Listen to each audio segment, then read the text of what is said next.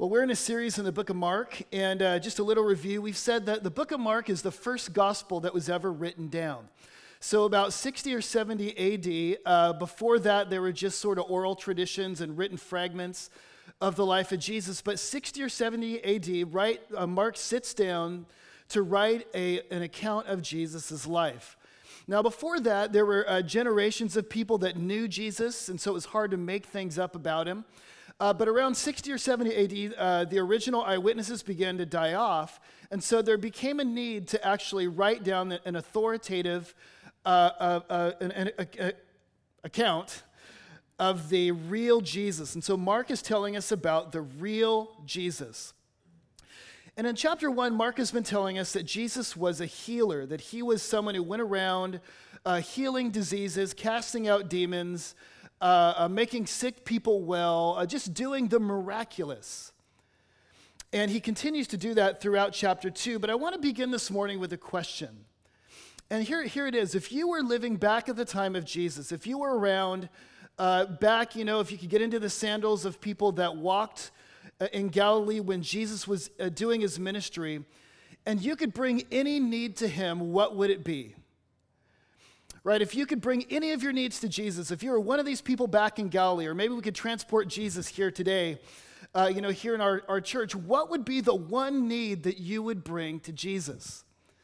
In other words, uh, what I'm asking you this morning is as you sit here in the seat this morning, what is your perceived most critical need? What would you bring to Jesus urgently? Now, maybe it's financial. Maybe you're here and, and what you really need is money. Maybe you're, you don't have a job, or maybe you've lost a job and, and you're just struggling to pay the bills. And maybe that's what you'd come to Jesus for. You'd be asking him for money, for, for enough financial resources to get by. Or maybe your most critical need is physical. maybe, like many of the people in Jesus' day, you are struggling with physical illness. Maybe it's cancer, maybe it's a chronic disease, uh, maybe it's something that you struggle with, or maybe a loved one struggles with. And that would be your most critical need. That's the thing that comes to your mind whenever you pray. That would be the thing that you bring to Jesus. Or maybe it's vocational. maybe you don't like your job. Maybe you hate your job and you find yourself stuck and you're there day by day, uh, uh, day in, day out, and you're stuck. And maybe that's the thing that you're always thinking about. That's your most critical need. So, if you could diagnose your life this morning and think about what is it that I would bring to Jesus? What is my most urgent problem? What would that be? Maybe bring it into your mind. Now, this morning, the reason why I bring that up is this morning, there's a man who comes to Jesus with what he believes is his most critical need. Uh, you know, he's ill, and so he comes to Jesus with this need that he's been struggling with for years and years and years. And, and it's, it's the most urgent thing in his life. And so he comes to Jesus asking for healing. But what Jesus does in our story is he brings this man deeper. He wants to show this man that actually he's got a more critical need. And so this morning, we're going to look at three things. Number one, we're going to look at number one, what is our most critical need? And number two, we're going to see Jesus' ability to meet that need. And then finally, Jesus' willingness to do it. And so, our most critical need, the fact that Jesus has what it takes to meet it, and then finally, that he actually wants to take care of it. Three things. And so, number one, uh, what is our most urgent problem? What is our most critical need? This is uh, the beginning of chapter 2. Let me just get into the story here. It says, Now, when he returned to Capernaum, after some days, it was reported that he was in a home. And many were gathered together so that there was no more room, not even at the door. And he was preaching the word to them. And so Jesus has just gotten back from his tour around the, the Galilee area. He's been healing and teaching and preaching and doing all these things. And now he's back in Capernaum. And almost certainly, uh, uh, uh, Jesus is at P- Simon, Peter, and Andrew's house, uh, which was his home base uh, during the few years that he was in the public eye. And so there he is at home base uh, finally makes it back to Capernaum. But as soon as he gets back, word spreads like wildfire around Capernaum. And people just bombard the house. They, they go into this house, and so that it is just absolutely crammed with people. There is standing room only. There are people hanging on the windows, people spilling out the door. Uh, the place is just absolutely packed, and Jesus sits down and begins to teach the word to them. He begins, he begins to preach. And where our story picks up, there are four men, it says in verse 3. Four men that bring to him a paraplegic or paralytic. And they got close to the house, and it says, when they could not get near him because of the crowd, they removed the roof above him, and when they made an opening, they let down the bed on which the paralytic lay. And so here are these men, you know, they've got this friend, and they're taking this, this friend to Jesus to be healed. He's a paralytic. And I thought to myself, what a beautiful picture of friendship. What is friendship? Here's a definition taking a person to Jesus to be healed, the willingness to carry somebody towards healing. And so here are these four friends. They're taking uh, this man to Jesus to be healed. When they get to the house, they're let down because the place is packed and they can't get in. And they're about ready to turn back and just go home, very disappointed. But there's one man, I imagine, who maybe is an engineer at Future Fuel. And he gets, he kind of sizes up the house, he looks at the roof, and he starts to make some calculations, and he, he gets a devious look on his face. And he turns and he looks at his friends, and they all get the picture. And so they get their friend, they carry him up to the roof of this house. Now, uh, houses in Capernaum, they had a, a, a, you know, usually stairs or a ladder that would go up to a flat roof. And the flat roof, uh, usually they would sit up there for, um, you know, take, take a nap during the day or just to relax or whatever. But you could go up there and sit.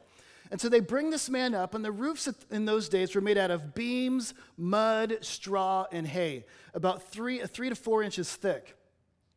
And these men begin to slowly dig through the roof until they make a small hole. Now, meanwhile, Jesus is down below, and he's there in the house preaching to the people. And you can imagine the scene.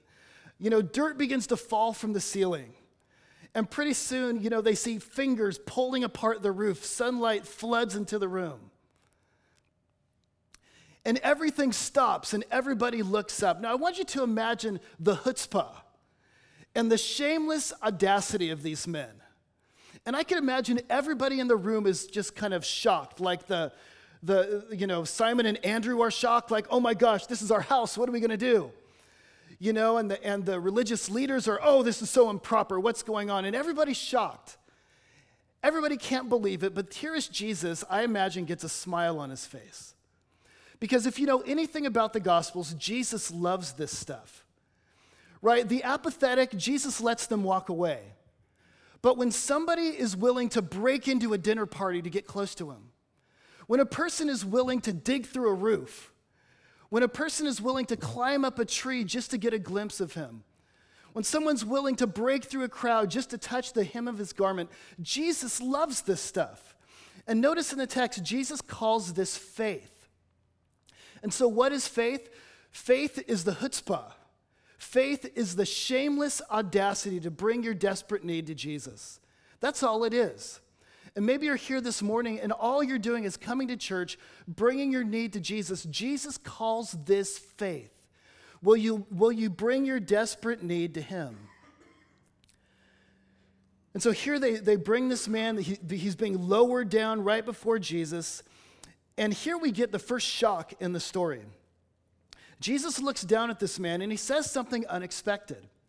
Now, you might think that Jesus might look at this man and say, Well, wow, they've gone through all this trouble. They, uh, they have lots of faith. They have an urgent need. Son, rise up your bed and walk. I mean, this is what you're expecting him to say. But Jesus doesn't say that. Notice he looks down at this man and he says, My son, your sins are forgiven. Now imagine this, this man probably kind of looked around and thought, your sins are forgiven? L- listen, uh, spiritual experience, that's all good and well, but Jesus, don't you see I've got a more urgent need here? right? We, we went through all this trouble. I can't walk. Anybody with eyes in his head can see that I've got a more important problem. I've got a more critical need, to which Jesus would say, No, you don't. You see, in looking at this man, this paraplegic, and not saying, rise up and walk, but saying your sins are forgiven, Jesus is saying that you've got a deeper need than any physical need. He's saying you've got a deeper problem than any physical or circumstantial problem in your life. The thing that is most crippling you as a human being is something called sin. This is your deepest need. Now, I know that people in our culture, they think, uh, what? Sin? You know, sin has sort of a, an image problem in our culture. You know, we look at sin as sort of this uh, kind of pleasurable naughtiness. You know, in our modern culture, things like sin and guilt are a relic from the past. You know, we, th- we call, uh, you know, delicious desserts sinful right? We, uh, you know, you can, we have sin taxes and you go to Sin City to have fun. We, the way we view sin is almost like something that is, it's, look, you wouldn't do it in front of your grandma, but it's really not big of a deal, really. And Jesus says, no, the thing that most cripples you as a human being is something called sin. In other words, Jesus is saying your deepest problem is not physical, but spiritual. Now, Jesus isn't saying that he doesn't care about our physical needs. And, you know, as you look through the gospel, it's clear that Jesus does. I mean, he's all about holistic ministry, he cares about body and soul. And he heals many diseases all the time. And so Jesus does care about your uh, you know, your, your illness. He does care about your finances. He does care about your circumstances. But he says, although I care about all of those things, I know that you've got a deeper, more critical need. My son, your sin, your sin needs to be forgiven. Now, this man probably thought to himself all of his life if I could only walk, then I'd be happy. Right? If I could only walk, then I'd be happy. But let me ask you all a question. You walk, are you happy? right? You can walk like this man can't, but are you happy? What is it that makes us most miserable in life? I want to suggest that it's not your circumstances, but the way you respond to your circumstances. It's not so much the bad marriage, but the bitterness and discontent in your bad marriage. It's not so much, much the horrible job, but the anger and the, and, the, and the laziness in your horrible job. It's not so much you know, your sickness, but the way you respond to it. Jesus is saying you've got a deeper need. I was, uh, a lot of times what I do is I listen to sermons online. And there's this one church back in California, it's called Pacific Crossroads, and I listen to sermons online all the time. And, one of my favorite preachers there, his name is Jeremy Weiss. And Jeremy Weiss is a, his sermons are so wise and they're so insightful, and he's got, he exudes such joy when he preaches. And uh, the other week, I went online and I found that they actually uh, started videoing the sermons. And so I got all excited. I showed Christian. And uh, I went, the first thing I did is I went to Jeremy Weiss and I wanted to watch Jeremy preach. And when the screen went on, I was shocked to find that Jeremy was in a wheelchair.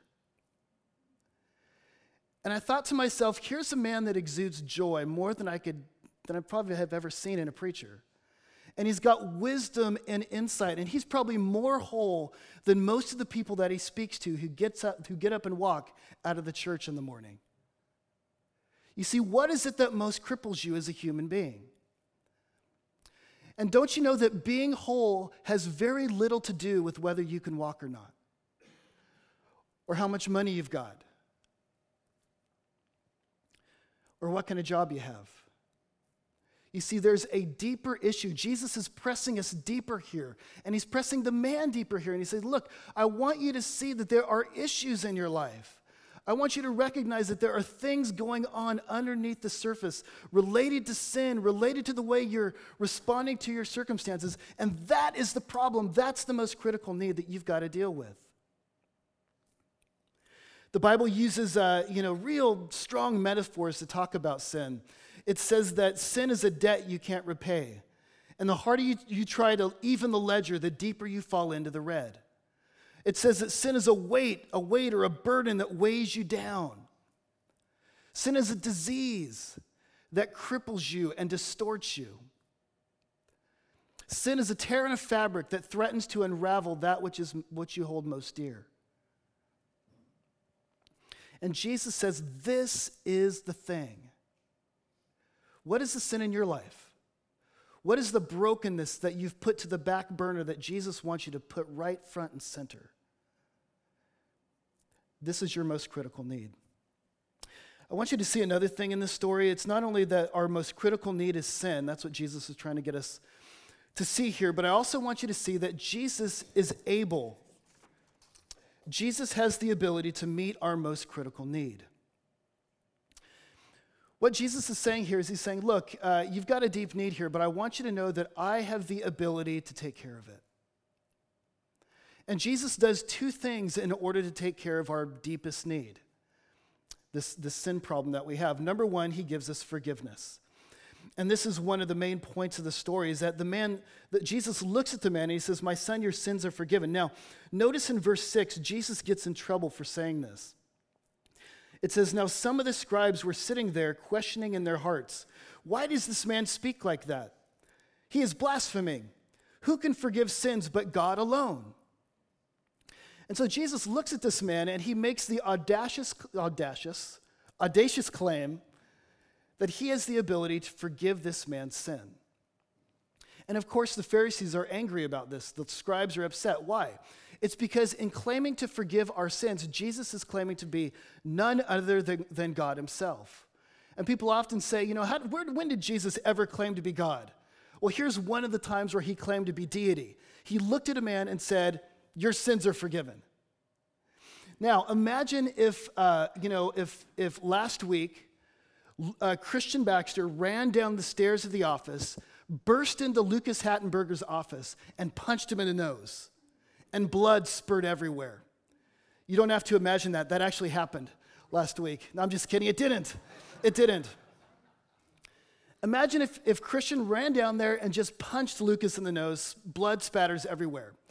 And then I run down as the pastor and I look at Christian and say, Christian, don't worry, I forgive you. You'd say, Christian would say, Brent, that's awful generous of you, but uh, you can't do that. I didn't do anything wrong to you. Only Lucas can forgive me because I punched him. My sin was against him. And when Jesus says, My son, your sins are forgiven, what he's saying to this man is, All of your sins have ultimately been against me. In other words, he's saying, I am, I am the creator. I am the one who made you. I am the one through all of your life you've been sinning against. Your problem is with me, and my son, I forgive you. He gives this man forgiveness, he lets him off the hook. And this is an incredible power I don't know if you, you've ever been, if you've ever suffered from guilt before. If you've ever done something wrong and, and maybe it's something in the past and you can't go back and change it, you've done it, you know it's stupid, and yet you live your life, you, you can't go back and change it, and so you live your life with guilt. Have you ever just been stuck in guilt? And have you ever just experienced how incredibly hard it is to get rid of that? And Jesus says there's a reason why it's hard. There's only one person who can rid you of guilt, and it's God Himself, and that's me. I was watching a movie uh, last week called The Changeling. Anybody seen The Changeling? And um, I'm going to give it away. I'm going to spoil this. I'm sorry, but it's like seven years old. So if you haven't seen it, it's on you, not me, okay? it's based on a true story, and it's about murders in California, starring Angelina Jolie. And uh, what happened was in California, there was a murderer called the chicken coop murderer. And he was this horrible man who would uh, kidnap children, abuse them, put them in a chicken coop, and then murder them. And he murdered some odd 20 kids. Well, but he had this little nephew that he brought along with him. And he abused this little boy, and he made this little boy take part in his killings. And so this poor little boy actually murdered other children. And at one point, he goes to Angelina Jolie. It's a great scene. And he confesses, I've, I've murdered these kids, and I think one of them might be yours. And oh, no, it's terrible. And he goes into the police department and he confesses to the police. And the police are just so angry and furious that he takes his child out to where this man's farm was and says, Show me where the kids are buried. And so the kid, you know, takes a shovel and he goes out to the dirt and he starts to dig. And he digs the hole until he starts to get a little bit deeper and he starts to uncover bodies. And before he fully uncovers the first one, the kid drops to his knees and he starts crying and he says, What do I do? What do I do? What do I do? What do I do? And the policeman doesn't know what to do. He goes over to the kid and he, and he starts patting him on the back, but honestly, the policeman didn't know what to do. Because what do you do with a kid who's murdered people? He can't go back and change it. Is there anyone to take away the human stain? And Jesus says, I have the authority to forgive your sins. And some of you need to hear that this morning because you cannot go back and change the past. And you're guilty. You've done something you know is wrong. And the good news this morning is that Jesus Christ is not just a good example that for you to follow. Jesus didn't just come into the world and say, hey, look, here's a perfect life. You try to live it. Jesus comes into the world to forgive you of your stain. He came into the world to forgive you of the guilt and to make you clean. And so he offers this man forgiveness. He says, Son, your sins are forgiven. I've got the authority. I alone have the power. I am God, and I can give you this pronouncement right now. Your slate can be clean. But second of all, he not only gives him forgiveness, he also gives this man healing. He heals this man's sin. And what I love, this is why we, uh, we, we connected the other story about uh, the tax collector, Matthew, who is called. At the very end of that little verse there, there's this great little uh, verse in red. These are the words of Jesus. Verse 17, Jesus says this Those who are well have no need of a physician, but those who are sick. And I came not to call the righteous, but sinners. In other words, Jesus says, Look, I'm here to forgive you, but he also says, I'm a physician. And I've always been amazed at physicians. You know, if you're a physician here this morning, I'm amazed at you. Because physicians have the ability to, to, to fix diseases, to go in and change the things that are wrong with your body. And physicians can do miraculous things. And here Jesus claims to be the great physician.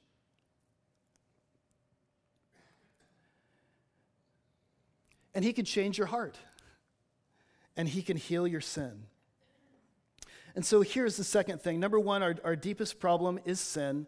Number two, Jesus claims to be able to take care of that. He forgives us, He heals us. He can take away your, your sin and your brokenness. But then finally, Jesus actually claims that He wants to do this. Finally, I want you to see in the, in the passage that Jesus Christ is not only willing to forgive you and to heal you, but that this is something Jesus Christ really wants to do. I don't know if you've noticed in the story, but when the man comes to Jesus, he doesn't ask for forgiveness. Jesus offers forgiveness before this man even asks for it.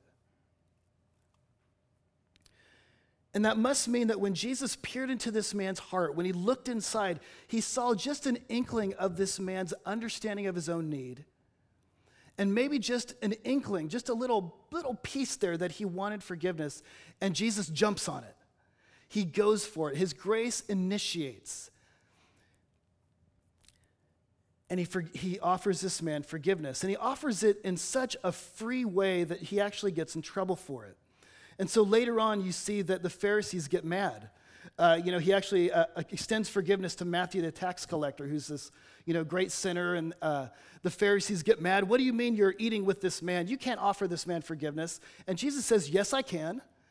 You see, he, he wants to, he desires to offer forgiveness. He wants to give you forgiveness more than you want to even ask for it.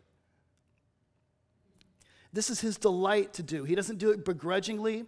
Uh, he doesn't do it like the school teacher who says, Hey, look, you want forgiveness? Come and beg for it. You know, maybe I'll give it to you. He says, No, no, no, I want to forgive you. I want to make you right. I want to make you clean more than you even want it yourself.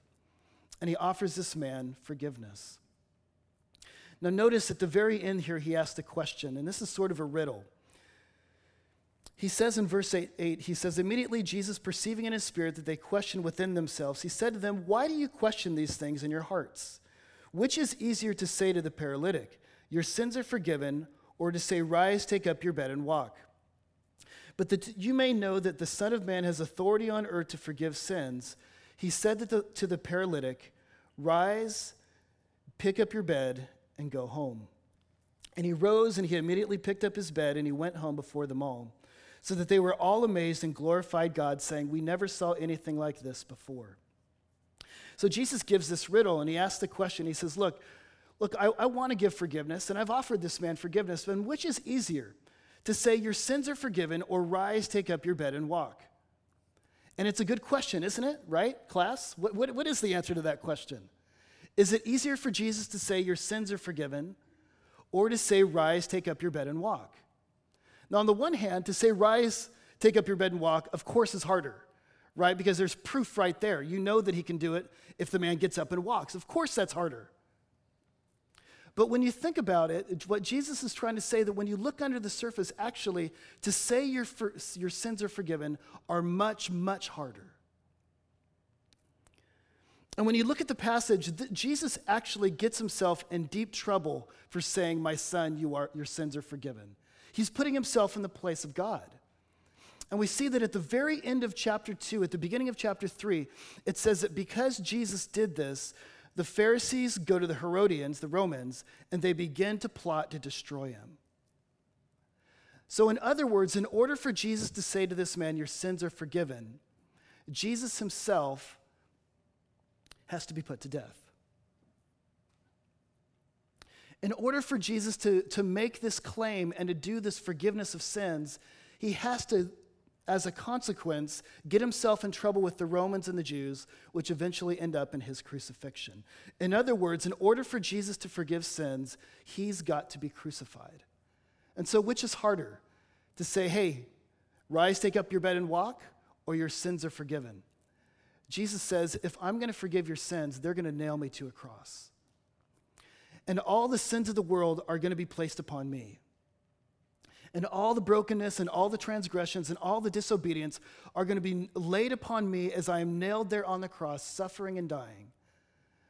But I'm doing it in your place. You can be healed because I'm being made to be sick. And you can be forgiven because I am becoming sin for you. It is much harder for me to say your sins are forgiven. It cost Jesus everything. But notice he was willing to do this. He was willing to do it for you. You know, Jesus wants to forgive you so much that he was willing to go to the cross in order to make that happen. So, we're done with the passage here, but I want to ask you a final question, and here it is. I want to kind of revisit the question at the beginning What is your most critical need? As you sit here this morning, you've come here, and, and, and you know, what is the thing in your life that is your greatest problem? And I want you to go deeper now at the very end of the sermon here. I want you just to just think in your mind. Think of, you know, okay, what's really wrong with me? Is it really my marriage or is it the way I'm responding to that? Is it really my job or is it the way I'm responding to that? Is it really my suffering or do I have a deeper need? Is there a sin in my life? Is there an area of brokenness that actually is more of a problem? And you say, Well, I can't think of what that might be. Well, ask your husband or your wife sitting next to you because they can see it really well. And listen, they can't change it, but Jesus can.